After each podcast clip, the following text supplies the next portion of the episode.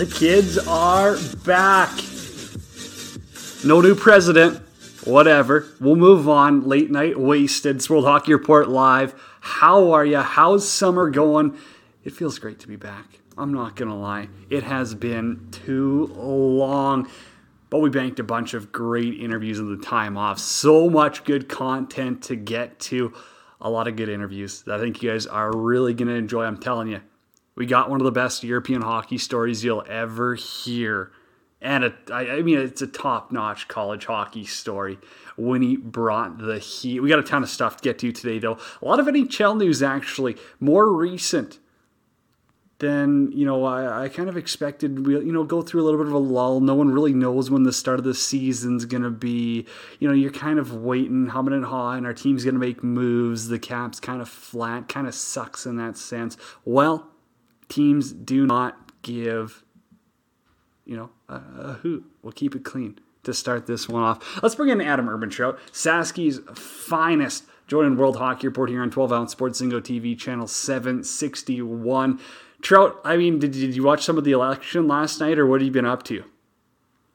I watched like five minutes of it, and then I realized that I really had no idea what was going on, and like who any of like the state senates are, and like all that stuff. And yeah, I had no idea what was going on, so I just played chel, went to bed, pretty much. You're a big chel guy, eh? That's all you like. You're just jam. Is it is the new one like is the new NHL 21 out? Is that the new one?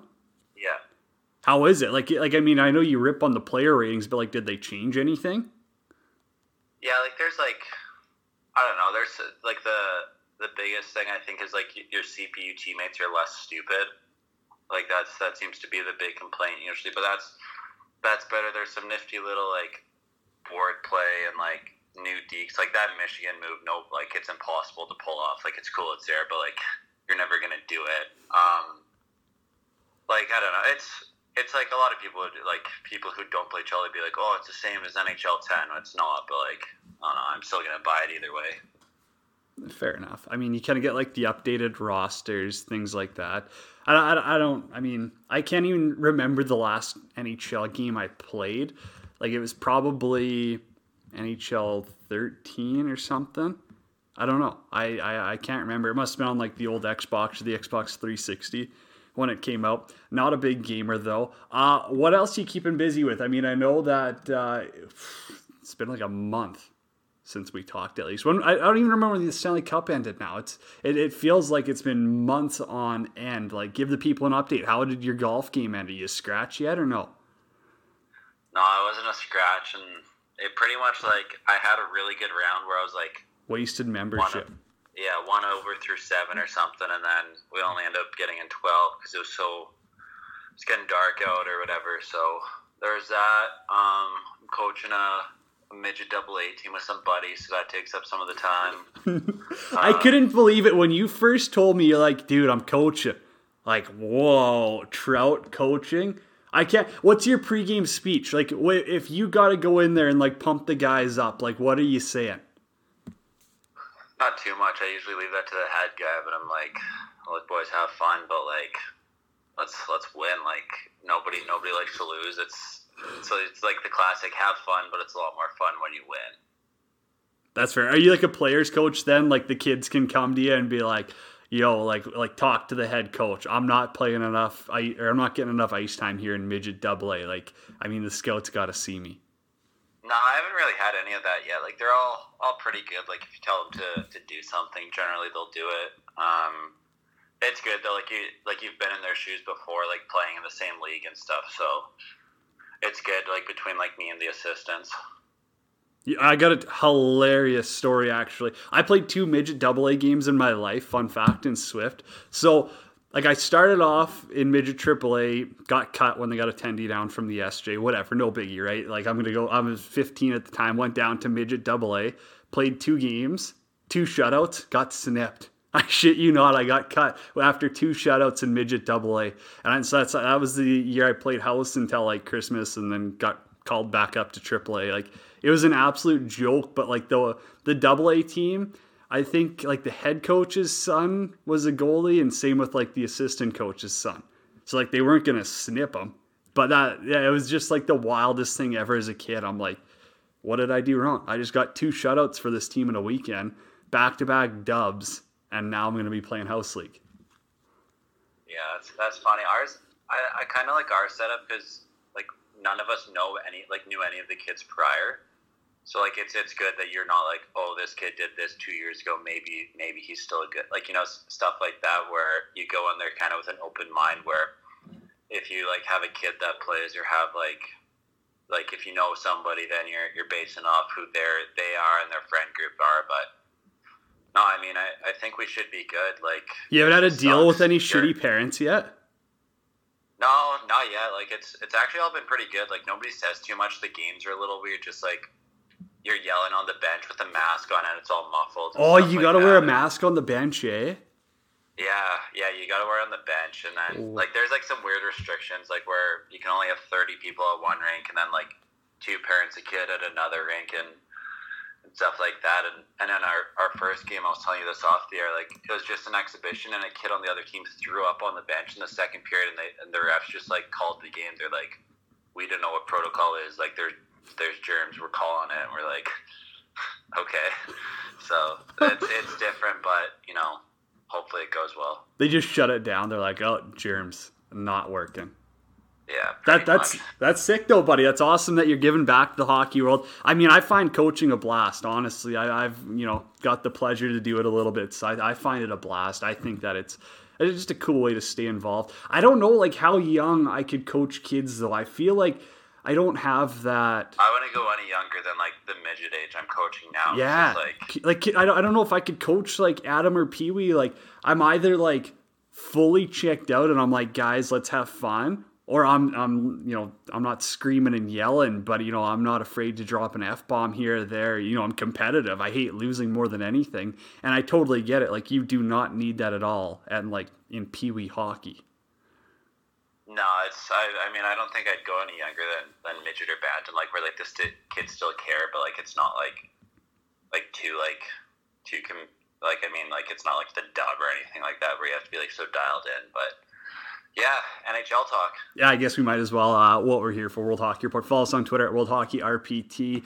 I'm on Twitter at Janner31. Adam's on Twitter at A Erman Trout. As you can see on your screen, coming to you, Zingo TV Channel 761, 12 ounce sports. Uh, where do we even start with this one? I guess we might as well keep it in Edmonton because, hey, you know what? Great place to be. Uh, Dominik Kahun signs with the Oilers. I don't mind the addition. Like, I don't want to be like one of those, you know, journalists that's going to rip on it. But, Adam, from my perspective, does this really benefit the Oilers? Like, is this a move they should be making when what the average they, what do they average like four and a half goals a game in their play-in round like their their issue isn't scoring as much as people want to talk about their depth scoring it's not the prettiest but that's not the main issue they needed to solve this offseason they've done absolutely nothing to help themselves on the defensive side so now i'm off on a total different tangent but what's your thoughts on the Kahun deal i think it's like one year 975 yeah i mean it's a it's a low risk signing. I think if you ask 30 other GMs in the league if they could have Kahuna one year 975, they're saying yes. Um, people were wondering like why he'd been on like three teams in three years, and basically he was in Chicago, went to Pittsburgh because Pittsburgh wanted him, and then went to Buffalo because Pittsburgh wanted Sheary back. So like I don't look into that too much. I get what you're saying though, where it's like, oh yeah, like the the Oilers, um, all the signings they've made, like Tyson Barrie, Kyle Turris, Dom Kahun bringing Puljujarvi back. None of those are like gritty signings, which is what Tampa added and won the cup. None of those are like super stalwart defensive signings. Maybe Turris a little bit, but for the most part, it's it's offense and speed. And and I mean, I, you see some things on Twitter where it's like, are the Oilers becoming too much like Toronto, where they they're getting some some skilled forwards and, and skilled defensemen, but they're ignoring the bigger issues. And you know, I think now they have too many forwards, right? Like they. Yeah, they're gonna have to bury some of the minors. Forwards, like I, I something's got to give there. And with Klefbom going on LTIR, I, I mean it's it's tough. Like I mean, it's they're all good signings, and you can't really fault Holland for doing any of them because they're all one year low money, two year low money, whatever. But at the end of the day, like you brought back Mike Smith. You brought in Tyson Barrie, who's not gonna win many battles down low. Like you didn't. With it works in the regular season, maybe not in the playoffs, but we'll have to see. They still have McDavid and Draisaitl, which are obviously like the two two workhorses. That's fair. I mean, you're gonna have to bury some guys in the minors, but it kind of makes you think like why did they sign a bunch of those guys? Not a bunch, I guess, but why did they sign some of those forwards right after the season if, you know, they were planning on going after a couple of these guys? Like, had heated up right away with the Kahun thing, and then I think it kind of got put on the shelf. I think he thought he might be able to get some more money. It's still weird, though. Like, Hoffman hasn't even signed, and I get it. Like, he's to hold out a little bit until he gets what he wants. He's got that resume goal scoring wise, but I think teams are still a little skeptical around him, not to, to get into any background or anything, but you know, then then you see a guy like Mantha who continues to progress. He's a you know a point per game forward. And w- what did he get? Just like it was right around five, wasn't it? Like five, five know, seven, five seven for four years. Like that's a good deal. If you want to compare that, like I'm pretty sure it's cheaper than Nuge, correct? Uh, Nuge is at six right now. Yeah, so it's it's a little cheaper than Nugent Hopkins, and for what Mantha brings to Detroit, I think he plays a bigger role on the wings than Nuge plays on the Oilers per se. And and yeah. not to like brag about it, like the wings suck, but like you, you get what I'm saying. Yeah, like he's more of a, a scorer. I think that Detroit and other p- people that have issues with his overall game, right? Like he's he can score at will, but he's not going to defend defend much, um, which Nuge does a little bit more of that. But for the Oilers, I mean, they're all low risk signings. Uh, any other GM would make them. A lot of guys turn down more money to come to Edmonton. Um, and if you look at a lot of guys are one guy signings, like a lot of the guys signing six, seven years, those deals are crap after three years, right? Yeah, but like guys get paid for what they did, and that's that's the argument that you're gonna have to have every single time. Like, you know, it, it, sucks that you have to offer a guy like Pietrangelo or Pietrangelo seven years, but he's earned that. He's got his cup. He's been that consistent defender. Like, if you could get these guys on player friendly deals every single season, you would have, you know, Toronto would win every year. You know, like uh, it'd be the same team winning every year if everyone's like, well, I might as well just take a one year team friendly deal here. Like, no, you kind of want to make the owners pay at some point. Yeah, and I mean, a lot of the time, like let's say you sign Pietrangelo seven years, whatever Vegas did, and they win a cup in year two, they don't care what years, like the last six years of that contract look like. Like you, you want a cup. Exactly. Exactly, that makes sense there. Uh, okay, a couple other NHL news items, I guess that we you know haven't really dove into, but Seguin and Bishop, they're both out for five months now after their surgeries. Like, obviously, if you're out for five months, you're going through some pretty serious shit here, Adam. Like, you know, they, they weren't playing through, you know, sprained fingers. No. Yeah, I mean, I like Seguin, he. We went at him a couple times and he looked horrible, and like clearly there's something wrong. And I think his his is a hip, and then Bishop, I don't really know what his deal was. He came back for that one game and like got rinsed in the first period, and that was kind of it. But yeah, I mean, I, I worry about Dallas, right? Like you, you go so deep, especially in the bubble, you lose, and then like you start the season again, you're missing two of your guys, and it's like it's not great. No, it's not great at all. There was another, like, I mean, a lot of these deals have gone to arbitration. We're not going to break into everything. Like, Pulock just got a two-year deal, five million with the Isles. So I, I don't want to break into everything. Actually, while we're on the Isles, though, because I did have this as a jot note. How are they in cap trouble? How did they only have 3.9 million left to sign Barzal? Like when I look at that team, dude, I, I, I don't know. I can't name anyone. Like Eberle might be making over five million now. Like who else? Who who's making money on that team? Like no, they just like they just have a bunch of second liners making like six million bucks. Like Lee's at seven, Nelson's at six, Eberle and Ladder at five and a half, Pageau and Bailey are at five. And then on the back end, like they have some dinosaurs like Johnny Boychuk's at six, Leddy's at five and a half, Hickey's at two and a half. He was in the minors, and then Varlamov was at five. So like they that don't really sense, have like that weird. high end like of the roster. It's just like they just have a bunch of middle end forwards making five or six million, which adds up. That's fair. Yeah, it's it just seems like a weird team. Like you like think of the roster off the top of your head, you're like Leo Komarov's at three. Yeah, like I get it. They they don't really have too many uh, depth like guys making fourth line's making ten million dollars. That sucks. That sucks. What are you doing, Lou? Now you got to resign Barzal, or uh, someone's going to offer sheet him. You know they're going to move cap space. Not going to you know deny that. But also, okay, I've seen the Brendan Lemieux arbitration as well. Adam, I want your thoughts. I've seen Lemieux play live in person probably three or four times now, and I like he is literally a worse version of Matthew Tkachuk. He's perfect for a team. Like this is a guy that is like playoff ready. This is a guy that you win with in the playoffs. How on earth are they not just handing him two by two? Yeah, I, I don't know. Like that's it doesn't really make sense, right? Like he he'll be good. Like I'm projecting like what I think he'd be good for 15, 15 goals, 100 pims. Like does everything you ask of him in the playoffs. Like I, I don't really get it, but you know that's that's arbitration. I guess the cap world you're in right now. Yeah, but like it, it I, I, don't understand hockey. I don't. I shouldn't be talking. Like I mean, I get it. You can't just offer sheet anyone, but like, dude, if you could literally tell 30 NHL teams, hey, you get Brendan Lemieux two years at $2 million, you'd be the stupidest GM in the world if you wouldn't do that. All right, it's Cody Jansen, Adam Ermtrout with you here. World Hockey Report, 12 ounce Sports Zingo TV, channel 761. When you sign up for Zingo, use promo code 120Z. Get that hooked up for free. It's awesome. It's awesome. Uh, Kate, let's talk some World Juniors. Kirby Dach. I mean, that's a huge addition for Canada. Like, what do you expect his impact to be? I mean, this was arguably Chicago's best player in the playoffs, now getting to play at the World Juniors. And do you think more will follow? Like, I, I think it's stupid if the Rangers don't let Lafreniere go back. Like, there's so many of these players who, what, you're going to have training camp over Christmas holiday? Shut up. I get it. It's worth the.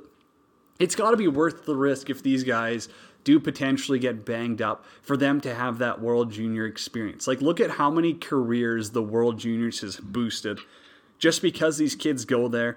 They, you know, they do good. They kind of find their own. They get to play in a huge pressure scenario that they probably won't get. I mean, if you talk to guys who've played in the World Juniors and won it, I mean, you know, you, you talked with Ings and all those guys too. They'll tell you the World Juniors, that's as big of a stage as it gets until you get to say Stanley Cup playoffs. Like the pressure you face there is uncomparable anywhere else. And those are just lessons you can't teach. You can't read about that. A coach can't tell you about that. You have to live it. Yeah, exactly. And I mean, Michigan not sending or potentially not sending that one kid doesn't really make sense. Yeah, what an idiot. Like, I mean, just uh, another terrible look for college hockey.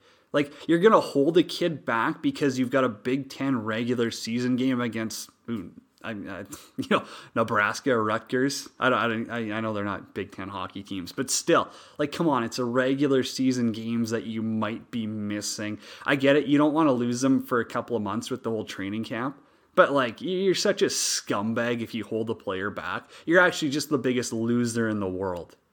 Yeah, and I mean Dach was literally in the NHL last year, and he he still asked Chicago to go to the World Juniors, and I guess the story was he he asked to go because he's playing like nine minutes a game, and then eventually they said to go, and then I guess Bowman's like, no, we'll start playing you more, and then he started started playing more. But yeah, I mean, I expect him to be like like one of the best, like probably the best player at the tournament, but you look at it and from his draft class, like there's still guys on the states like Zegras and Turcotte and Caufield who all all had, or I guess Zegras probably the most, had a strong tournament last year. And I mean, it, it should be a great tournament. Like, Dach came back from the, the pause last year and he looked like a different player. He's playing lots. He, he really was Chicago's probably best player.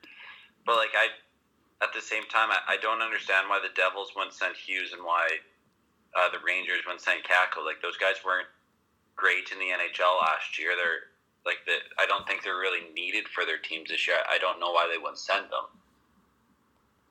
That's fair. No, it's who, who do you think? Like, I get, we're gonna break down World Juniors a lot more in December. I mean, we always hit it on the head. We've got the best coverage out there. Like, you know, sorry TSN, Sportsnet, World Hockey Report. We crush the World Junior coverage every single year, Adam. But like, okay, off the top of my head, if you, if I, I mean, give me your gold, silver, bronze, way too early prediction right now. Um. I think I think U.S. wins gold because I'm not sold on Canada's goaltending. Like, I like I don't. It's like Taylor Gauthier and Dylan Garand who are both dub guys, and and Gauthier's a good goalie, but you know he gets passed over in the draft twice now. Um, and USA they got Spencer Knight and Dustin Wolf returning. So I'll say them gold. I'll go Canada silver, and then I don't know like Sweden's probably in there, bronze. Russia, like I mean Askarov, we're not really sold on him. Uh, Finland, I don't like. I, Finland's like always like good, but like you can never really tell when they'll they'll get over like being like a medal team. Like every year they win the gold, you're like, I could see it, but I could also see them finishing seventh, like they did the one year in Montreal. But yeah, their their yeah, definition of good, not great. Yeah, um, uh, Sweden three. Yeah, sure. That works. That works for me. Okay, OHL, no hitting. I mean, just a, uh, what was your thoughts when you saw this? Because like you can't play hockey without it. Like I mean, face-offs, you get close to someone like standing in front of the net, you're getting close to someone. Like a, a hit really doesn't have that much like close face-to-face contact, honestly, and it probably separates a lot quicker than just like an average scrum on the wall. Yeah, that's what I was saying. Like pinning a guy, like if they said no pinning a guy, I'd be like okay, but like hitting, like you, you hit a guy for what half a second and and you're gone. And I know that Peter King was saying that the NFL uh, they found that tackling and like hitting a guy wasn't really a cause of it, right? Like it was, it's them sitting on the bench together, it's them showering, it's them staying on the same bus, like right, like they're not, they're not gonna have dividers on the bench separating kids and like if they if they all said like wear a bubble or something, I'd be like, eh, whatever, like like that doesn't affect the game, but like taking out body contact makes absolutely no sense. And almost the worst part was that girl on Twitter, Lisa MacLeod, she was being an absolute hero. And she was like, like fighting back with people, like, shut up, if yeah, you're a politician. Like, going to, like Darren Dreger and stuff, and she's like, she's like, no, this is this is it. Like this is this is happening. Like whether you guys like it or not. And then like everything she said, it was just like, yeah, no, like like she was like trying to be the law about everything and I agree with a lot, what a lot of people are saying. It's like her having the ability to say that, so she's saying it just to be like, we're doing something, which is clearly the wrong thing. And like, if you had a projection like on on science or something like where it's like, okay, this, like do a sports science on how hitting uh, transmits this this disease or illness or whatever you want to call it, and then I'd be like, oh, okay, I'm not a, I don't really understand that, but like the fact you have something to back it up, sure. But like, she's just like, yeah, no hitting. And then I think eventually uh, Doug Ford was like, he kind of overstepped, overstepped on top of her. He's like, no, like, we're gonna like, there's gonna be hitting. Like, I think it was just a lot of people are mad about it, but I'd say there's a zero percent chance that they that they play without hitting yeah, I don't know how they're making the decision four months in advance, too. Like, let's just pump the brakes here. Let's talk late January. And if it is seriously that bad, then you can actually consider it. But, like, it doesn't make sense to make that decision four months early. That's just stupid. Okay, we got a couple of minutes here. I got to get this caddying story. Like, you were caddying for Mike Babcock when you were 10. Like, what was that like? Come on. Like, we, we need something here. Like, I, like, we, like, I guess I know him a little bit, like just like student guy, like your dad's friends and him, like they're all. Yeah, no, he's a Saskatchewan guy. He's done a ton for Saskatchewan. Like, I get it. People might hate him for being a coach, but there's no de- denying like he's actually done a ton of good stuff for yeah, like, like you know people back home. Children's Hospital. Like I remember Drew Amanda told a story how like the Leafs were in Edmonton and he went to like talk to Babcock because they obviously know each other well and like before Drew even said hi, Babcock just like yeah my golf tournaments. Uh, for the children's hospitals this weekend in Saskatoon see there. Like it wasn't like it, was just you know he raises a lot of money for for the children's hospital and and all that stuff. And uh, yeah, I don't know. We were just like in Waskesiu. There's nothing funny that you can say. Yeah, no. Like I, I honestly like just yeah. It was like, hey, you want to go go with Mike? Yeah, sure. So sat sat around and like every time like we we saw Detroit play a couple times, like in Edmonton or Montreal. We chat with him after, but no, he's good dude. Like, I mean, I. I'm not gonna say that was such a dry story. That was such a yeah, dry.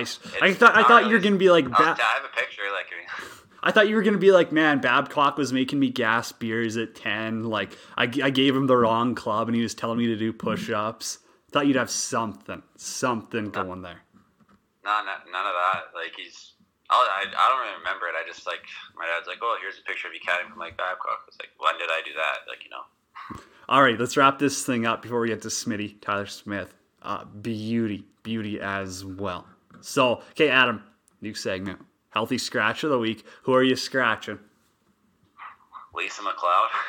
I, I think it's pretty self-explanatory. Yeah, at, at, Lisa MacLeod. Um, her for sure. Like just like, like just like go away. Like, I, I was just, I was just gonna scratch the entire OHL for even like just admitting that they weren't gonna have hockey. But here's here's a new one, and I, I know it's I'm painting a lot of teams of the brush here, but I'm healthy scratching any AJHL or junior A team that's taking in all these dub players. And I'm not yeah, meaning like one or two. I'm meaning like they're bringing in like three, four, five, and they're sitting at kids who have been paying to skate and play for months on end, and now they're putting them on the fifth, sixth line just because they're going to play these dub kids to win preseason games and you know meaningless games when it really comes down to it. Like you're not selling more tickets, you're not selling more hockey TV subscriptions, you're just being an absolute.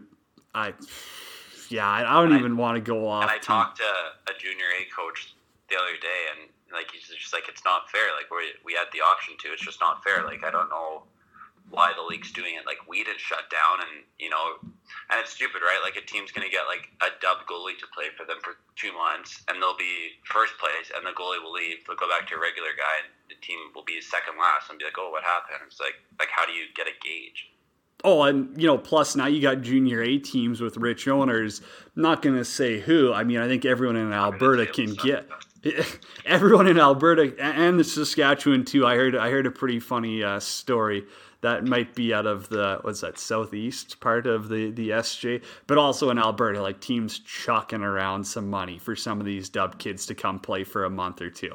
You know, that's uh, I from a kid's perspective. I'm like, hey, that's great if you're a 20 bomb. That's you know played major juniors, junior A, you're going to finish off in junior B. Go get that money. But if you're going to take a spot away from a junior A kid just because, you know, you, I don't, we're not going to get into that. Trout, buddy, appreciate it as always. Always a blast. And I mean, next week, who knows? I mean, maybe the world's going to end with this election. People are blowing up about it. If you're in Canada, stop complaining. Just smile. Doesn't cost anything. Be nice. No, like no election gives you a reason to be an asshole. That's that's what I'll say. Oh, do we have uh, Adam still there or no? Oh yeah, no, I'm, I'm still here. I just I was just reading something about the H1N2 virus that's up and coming. So oh, nice. We got a new COVID. Everyone. We got a new COVID. Nice. Stay safe, everyone. That'll do. Tyler Smith, after the break, it's World Hockey Report Live, 12 on Sports, Zingo TV, channel 761. Alrighty, please be joined. AJSJ alumni, Leduc product. Welcome, Tyler Smith, to World Hockey Report. Smitty, what's going on, buddy? Oh, not much. Just uh, just midweek, grinding through another school week. But uh, yeah, can't complain here. We got the World Series on and, and football, no more hockey. So I mean, I have to stick with football for now. But yeah, can't complain. How you doing? Student life, man. I, I, mean, hey, I'm good as long as the Rays win. I don't want to see the Dodgers win. I don't know if I can handle that. I've just, I don't know, I've just never liked the Dodgers or Yankees. I've, I've never understood the whole baseball system, but that's a story for another time. Smitty, I mean, we got a ton to cover. Hey, like, you know what? Your hockey career, you bounced around, and I got it. Like, you know, what what got you into hockey though? First off, you know, what was it that really brought you to the game that you love? Um, for the most part, I think like my brother grew up playing as well, so I think kind of just following in his footsteps. And then um, right at the like to start off, I wasn't crazy about hockey. Like, but once I kind of hit my growth spurt in Pee Wee, I started to to become a little more competitive and a little more skilled. So I was like, oh, you know what, I can I can play AAA, I can play AA, I can kind of do that and see if it can kind of take me anywhere. And I mean, all my friends pretty much growing up all played hockey as well. So that was the foundation to begin with, and and having everybody playing hockey, and, and it, it just worked out perfectly for me. Now, I don't want to fire any shots. I mean, I'm a Sasky guy here, but seeing AAA around here, I mean, has Leduc always been pretty mediocre? I don't know if I've seen a good team come out of Leduc yet. Well, I like. I mean, I know Leduc went to Telus Cup three years ago. Okay, so okay. Kind of. Yeah, I think they went to Telus Cup three or two or three years ago. I guess we can kind of rely on that. Um, I mean, we've had some wicked hockey players come out of Leduc, which is nice, like Jordan Martinook of the of the uh, Carolina Hurricanes. We had, had a ton of guys go to NCAA route. So I mean, for the most part, I think Leduc hockey is good. It's just very spread out. I Hey. mean, Leduc hockey. I mean, for me, even growing up, I when I was playing in Bantam, we had guys from Drayton Valley, Ponoka, Wetaskiwin, like Beaumont, everywhere. Like it. The problem is those zones like the Edmonton, Sherwood Park, St. Albert, they'll get 160 kids at camp. No, no problem at all. All the we rich kids. gotta venture out. So. hey, at least you're not part of the spoiled brat rich kids of the the North Edmonton St. Albert area. We won't uh, we won't dive into that too much. But oh, dude, okay, so your junior A starts or after you're done midget, you go to Drayton Valley. I'm sorry to hear. I mean, you know, as someone who kicked around, not the not the prettiest place to play. But what was your experience like in DV? Uh, my experience in DV was good. I think that first year, especially coming out of high school, coming out of midget, I more or less just wanted to play hockey just because it was the ideal situation. I didn't have to start my life. I could go make some new friends. I could go kind of start living on my own ish. Obviously, it's with a billet family, but a little more independent. And then, uh, yeah, Drayton Valley was close to me too, which was a big, big draw for me. I think being able to go home on on Sundays even for dinner, like only 45 minutes away from Leduc, was was a real treat and not a luxury that a ton of guys have. So that was an instant draw for me. And then, I mean, I connected with I connected pretty strongly with six or seven guys that we continue to do a camping trip every every summer, just because it was. Uh, I mean, it's tough because sometimes you just don't have those teams that everybody clicks with. But for the most part, I, I clicked with everybody on that team, and and it was a it was a good first year of junior hockey experience for me at least. Fair enough. Hey, it could be worse, right? Could be playing in La Ronge or Nipawin. I mean, there's there's some worse places. Yeah, exactly. How did how did you end up in Humboldt though? Was it a trade? Like, did you ask to get moved? What what happened there? Uh, long story. Um, I mean, I don't want to. I, I definitely am never one to bash an organization, but I, I guess there was some some ownership issues, some and little decisions that got made, and they they tried trading me to a place that I didn't really want to go to, and I ended up kind of just sitting at home for a month. I'm not a guy to have an agent. Like I'm Please, please tell me it was the Calgary Mustangs because I bailed on them in two days. That's my reputation there. No, it wasn't actually the Calgary Mustangs, but it was uh, it was a team.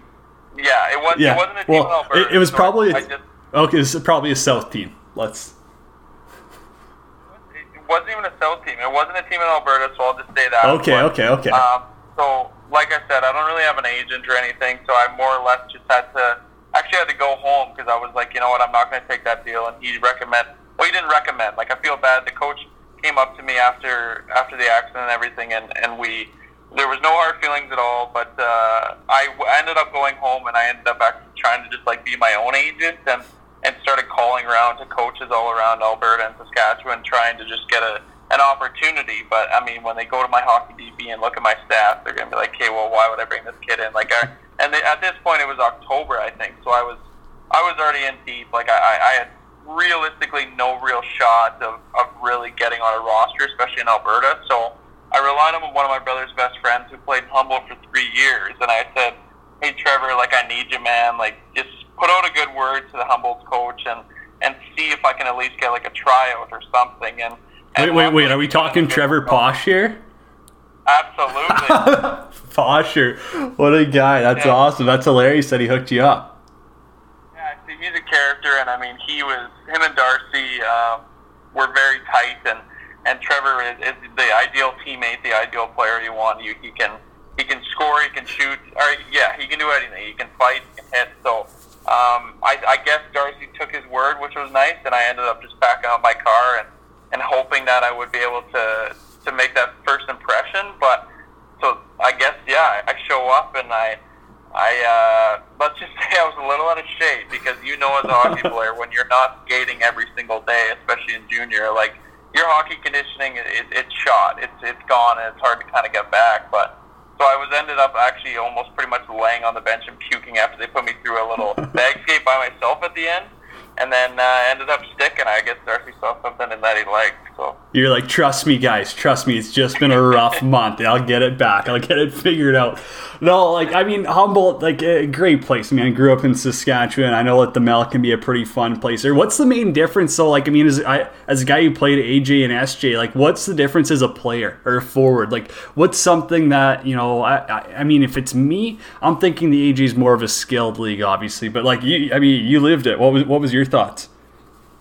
Yeah, I think so. Like, I mean, in the AJ, you have your Spruce Groves, you have your Brooks, you have your Okotoks, you have your Sure Parks, and they're they're a very majority skilled teams. And I mean, for for the SJ compared to that, I think it's a little more grit. It's a little more kind of farm boy mentality. But I mean, there's still a ton of good players. Like the, the year I played in Humboldt, like Lane Lane Young put up. I mean, how many points? Like there's there's I think he put up over a hundred points. So I mean, there's still a ton of guys that can come out of the SJ, but it's definitely a little more a little more grit, a little more kind of in your face hockey. But I still, I would still compare them. Like you look, and Humboldt's got how many championships, and and even when the SJ and the AJ kind of play off, like they're always good series. But it's just, I think for the most part, the majority of the AJ is a little maybe more skilled than the SJ, but the SJ is is no slouch either. Okay, Smith, I gotta ask you. I don't know if Hockey DB or Elite Prospects has this messed up. Did you go a full junior season with two penalty minutes? I, I don't like.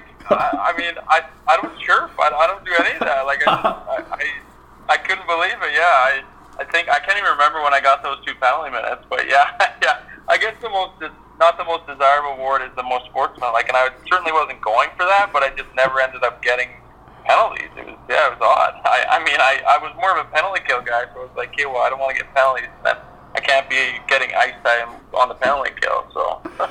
Hey, you weren't a big points guy either, but you had more goals than penalty minutes, so I think most people are going to take that.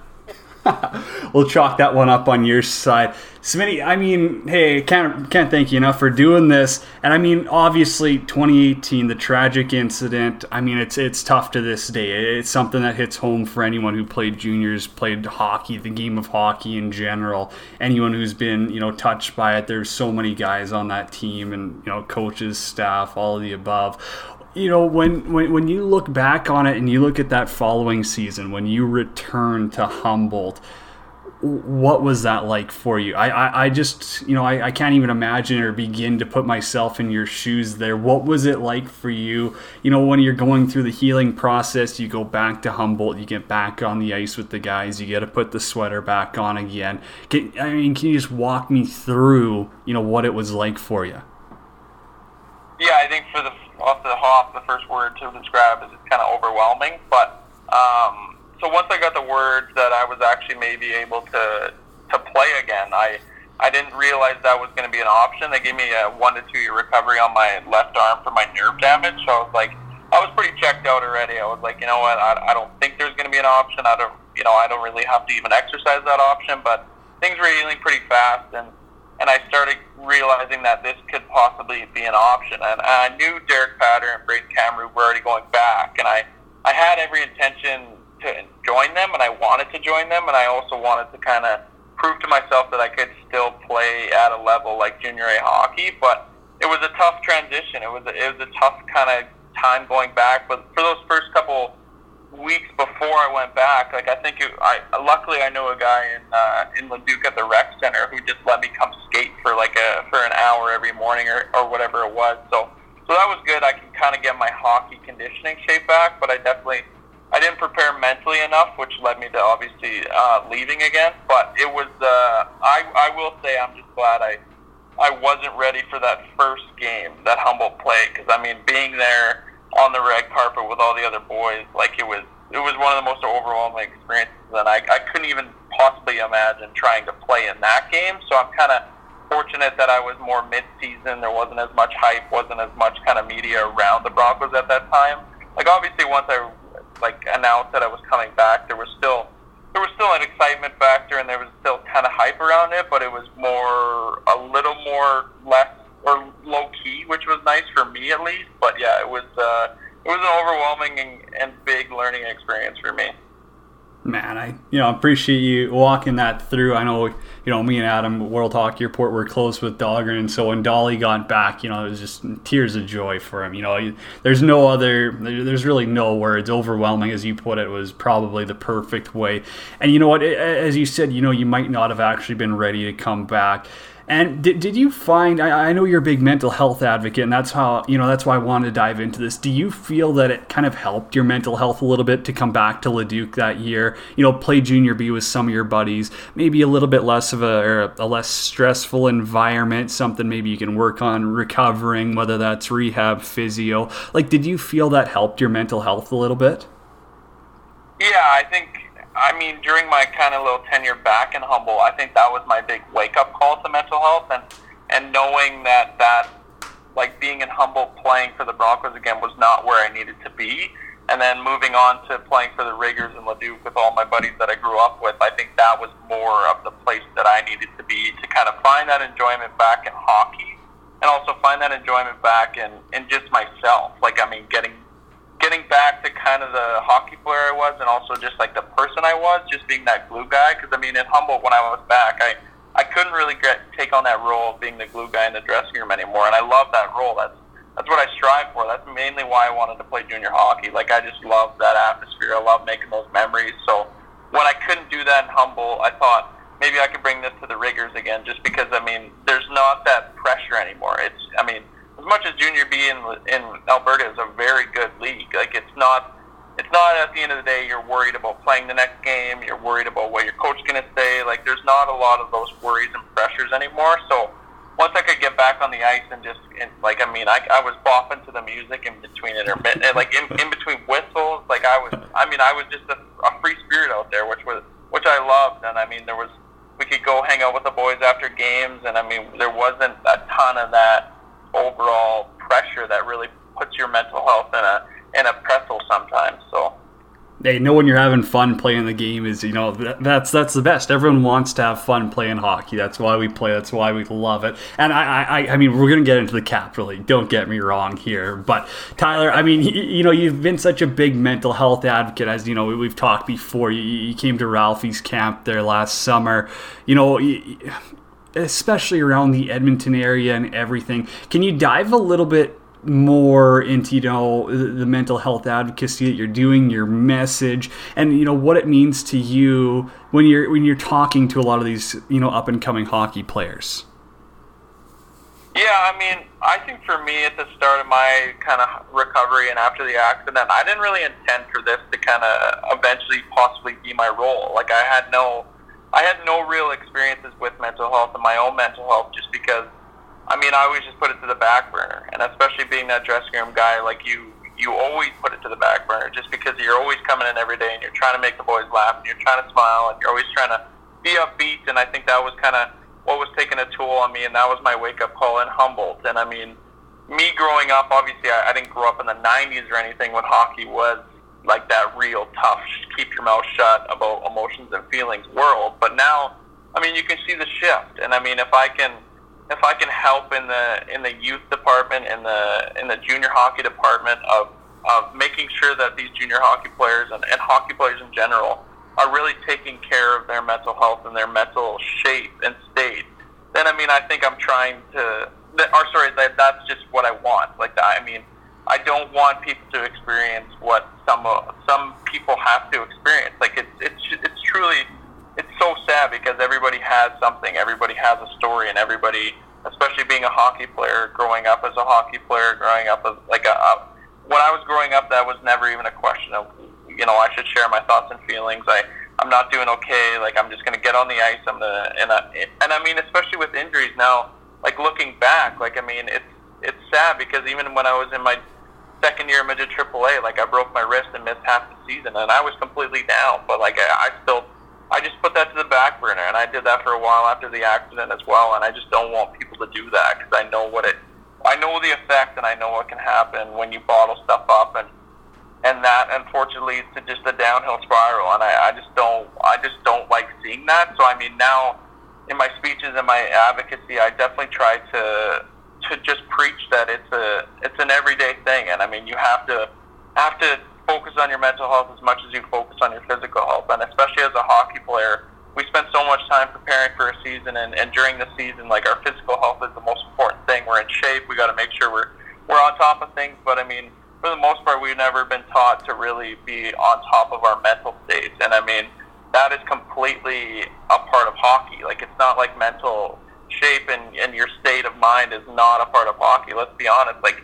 hockey is very physical, but it's also very mental. And I mean, I, I, I don't know. Like, it, it's kind of, it's been a journey for me as well because I'm also learning and I'm also recovering and healing. But I mean, if I can hopefully give another hockey player or another person in general hope or inspiration and then that's the end goal that's just exactly what i want so i mean now i can i can read tell people that they're not alone because they're not and i mean especially if you're on a hockey team you got to remember that the guy beside you should hopefully be there for you every day and if you're having a rough day like it's as simple as just your teammate saying how you doing and i mean as much as you always saying i'm doing fine i'm doing okay there comes a point in time where you actually have to kind of open up and realize that you can be courageous and you can make that brave step that not a lot of people will make, but I mean, it's going to help in the end.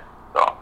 Well, Smitty, I know you've uh, touched enough people in the area. You know whether that is it doesn't matter if it's an up and coming NHL star or just uh, you know a local hockey player. It doesn't matter. But you know your, your, words have definitely had an effect on people, which is awesome to see. I mean, I hope you are able to continue with that. And you've also got the sweaters coming out. You know, it's. Um, on, on, on the website use the quote it's okay to not be okay. And I, I, believe i could be wrong i believe that's a michael landsberg saying or something that he's been a big advocate for. And so you know you, you come up with the not alone sweaters. And i mean first off they look great man. I can't wait to rock mine this winter. But you know walk walk me through the process of how you got this going. What what really sparked this for you yeah, like I said, I mean, obviously mental health hasn't been a, a, at the forefront of my life for quite some time, and and once I realized that I do have to take care of my own mental health, I tried to, I guess, tried to keep it simple. And I mean, one of the biggest things I learned with my healing is there's no right or wrong way to do it. And these are two kind of sayings that really stuck with me and really resonated with me. And I, and I mean, for the first part, the not alone is just as simple as you always have your friends and family around you, and you always have your teammates. So I mean, just having that simple reminder is sometimes what people need. And I mean, if I can spark that conversation with just somebody who's wearing a hoodie, I mean, that's exactly what I want out of this. It's just as simple as that. If somebody's walking by and they see this hoodie, and I mean, it could be a random person. Obviously, it's COVID, so I guess um, not a lot of people are going to obviously open up right away or anything. But I mean, if it's a friends or family member that you're hanging out with and you, they see that hoodie on and, and you can strike up that conversation about their kind of mental state and their thoughts and their and what's going on in their life, then I mean that's that's the ideal situation. And then the it's okay to not be okay um, was a big thing for me. I think my girlfriend came out and said to me that if she, or no, if if you as a person are willing to realize that you're not okay and kind of open up about your feelings and and your thoughts and everything in, inside your head, then that's pretty much the most brave and courageous thing you can do as a human being. So once I realized that it's truly okay to really not be okay. That as simple as that. Then I mean, I, I instantly stuck with me for uh, for it will stick with me for the rest of my life, just because it's simple, but it means so much, and there's such a there's such a hidden meaning to that. So I just I originally just made these sweaters for me, my girlfriend, and my brother, and I just kind of whipped them up. I know the I know the family runs the embroidery shop in town, so it was like, you know what, can you can you just for fun? I just want to see all these workouts, and and I ended up just posting a photo of them, and a bunch of people kind of it hit home with the, with them, and and I mean I hope the the design is is cool too. Like I still want it to be fashionable where you can kind of wear it out and stuff, but. But yeah, I definitely I couldn't believe the, the response from them. The support has been absolutely incredible so far. Well, definitely we'll tweet out that link on World Hockey Report, get it across, uh, you know, help get 12 ounce sports to help get that word out as well. Smitty, I really appreciate you diving into some of that stuff, man. I, I do want to switch gears a bit. I know you got some funny stories from juniors. I mean, anyone who's played that, there, there's there's definitely a couple of light moments that have got to stick out to you. You got any good prank stories? I know you know you see all these guys uh, day in day out. There's got to be some people that either you messed with or someone messed with you. Prank stories? Um, I might have to think about that one. Like you always get the odd like uh, sock tape on the on the blades and stuff, which is a treat. But for the most part, I mean, our team was our team was real fun just because we definitely had that don't really give a shit attitude. But then then again, we also had that skill. Like it was crazy. Like I mean, we had a guy, had the Huebner twins, and one of them played in Brooks and one of them played in Battleford with the Lane that Lane Young kid. And I mean, they were both incredible. And I mean, we ended up going to the third round of playoffs and everything like that. But I, I mean, I'd have to. Oh, geez, geez, you put me on the spot there. um, for prank stories, I might have to. We might have to do another episode. I'll have to think about that one. But uh, yeah, Junior B was one of the best. Okay, any, any we'll, we'll we'll take it a little bit broader. Any funny stories about the jungle? Like you know, guys eating Big Macs two minutes before the game. You know, guys missing warm ups. I, I I mean, I've I've seen enough of the Capital League. There's teams that show up with ten players, and I love it. But like, what's what's something that like when you were back in the jungle, you were like, okay, this definitely isn't Junior A anymore. This, yeah, that that is definitely a wake up call, and I mean. I came in with that mindset too, actually, and this is a story about me. But in my first year of playing, we were playing Sherwood Park in the first round, and we were going into double overtime. And I remember one of my buddies took a snap video of me because I was in the middle of the dressing room with half of my equipment off, and I called my mom, and I was like, "Mom, can you bring me a Gatorade? I'm dying." and then I ended up getting the double overtime winner, and, and it was just priceless, just because like it's as simple as that. But then again, like the whole like eating like crap before the games. I can't remember what game we played, but one of our teammates was just crushing a donair poutine before the game, and I was just like, and everybody's hitting hitting vapes and and hungover. It, I mean, but then again, you come out and you and you play your lights out. Like it's it's it's such a fun league in that way, just because it doesn't really matter what you did the night before, as long as you just show up. And I mean, it doesn't even matter what time you show up. I was a kid that usually was five five minutes before on ice warm up, and I mean that was that was just my thing. But it was uh, everybody's definitely got their own thing going on in that league, just because half the guys are working, half the guys are in school.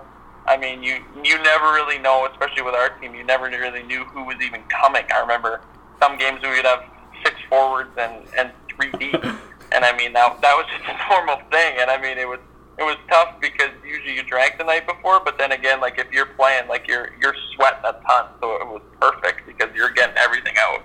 So yeah, it was uh, it's quite it's quite. That's why they call it jungle. It's quite a time. Oh man, it's and Alberta is something else. I mean, when I was up in Fort Mac, the my first jungle game, Fort Mac's like, hey, Cold Lake needs a goalie. Both their guys are hurt. Like, just go down there for the weekend, whatever. They'll pay you for it. So I went down there and we played a team called Saddle or from Saddle Lake. And I kid you not, this team had three players that came out for warm ups. And I'm like, what is going on? And then for the game, they show up with a full team. Literally, like three quarters of the team didn't take warm ups. It was the wildest thing ever. And I was like, oh my goodness, what am I doing here? I think we beat them 20 to nothing. It was a joke. Alrighty, quick hitters. We always go through this. I mean, just a little fun stuff for you. Appreciate you taking the time. But Smitty, I mean, you got to tell people, what are you watching on Netflix right now? Um, Okay, so I'm watching Kingdom right now. My buddy recommended me, me to it. It's got Nick Jonas. It's kind of an MMA show. Um, it's good, but I mean, I just finished watching. It. People are probably going to look down on me a little bit here because it's kind of like almost a Grey's Anatomy show. But I just finished watching a show called Away, and it was incredible, man. I was almost in tears a couple times. It's so good. If you get a chance, give it a shot. I have not watched that. We just finished Selling Sunset with the ladies. Oh. So uh, that was that was an interesting one. So good, so good. okay, what's the best TV show of all time? The Office, no question. Thank goodness. If you said anything else, I might have to end the interview right now. Favorite hockey movie?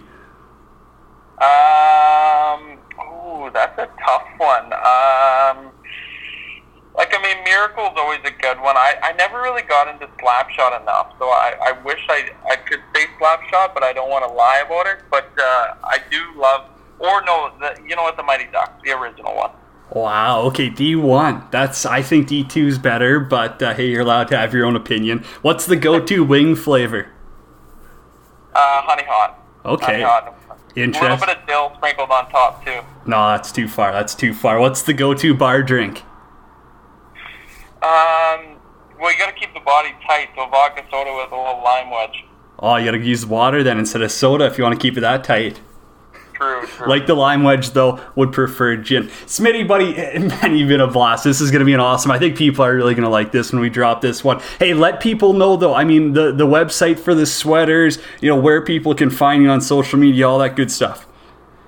So yeah, um, the sweaters. I guess the best way to, to would be my Instagram handle. So um, Smitty two six nine. So S M I T T Y two two six nine is the uh, is probably the easiest way.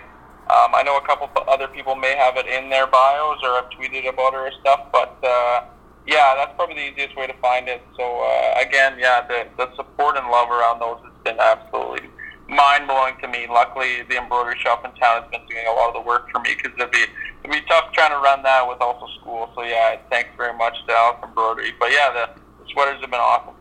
Quick shout out for them. Buddy, thank you once again. Really appreciate it. Yeah, thanks very much, guys. Yeah, appreciate it. Appreciate it, Cody, and we'll uh, we'll chat soon. Tyler Smith. What a guy. That was awesome. Really appreciate him uh, taking some time.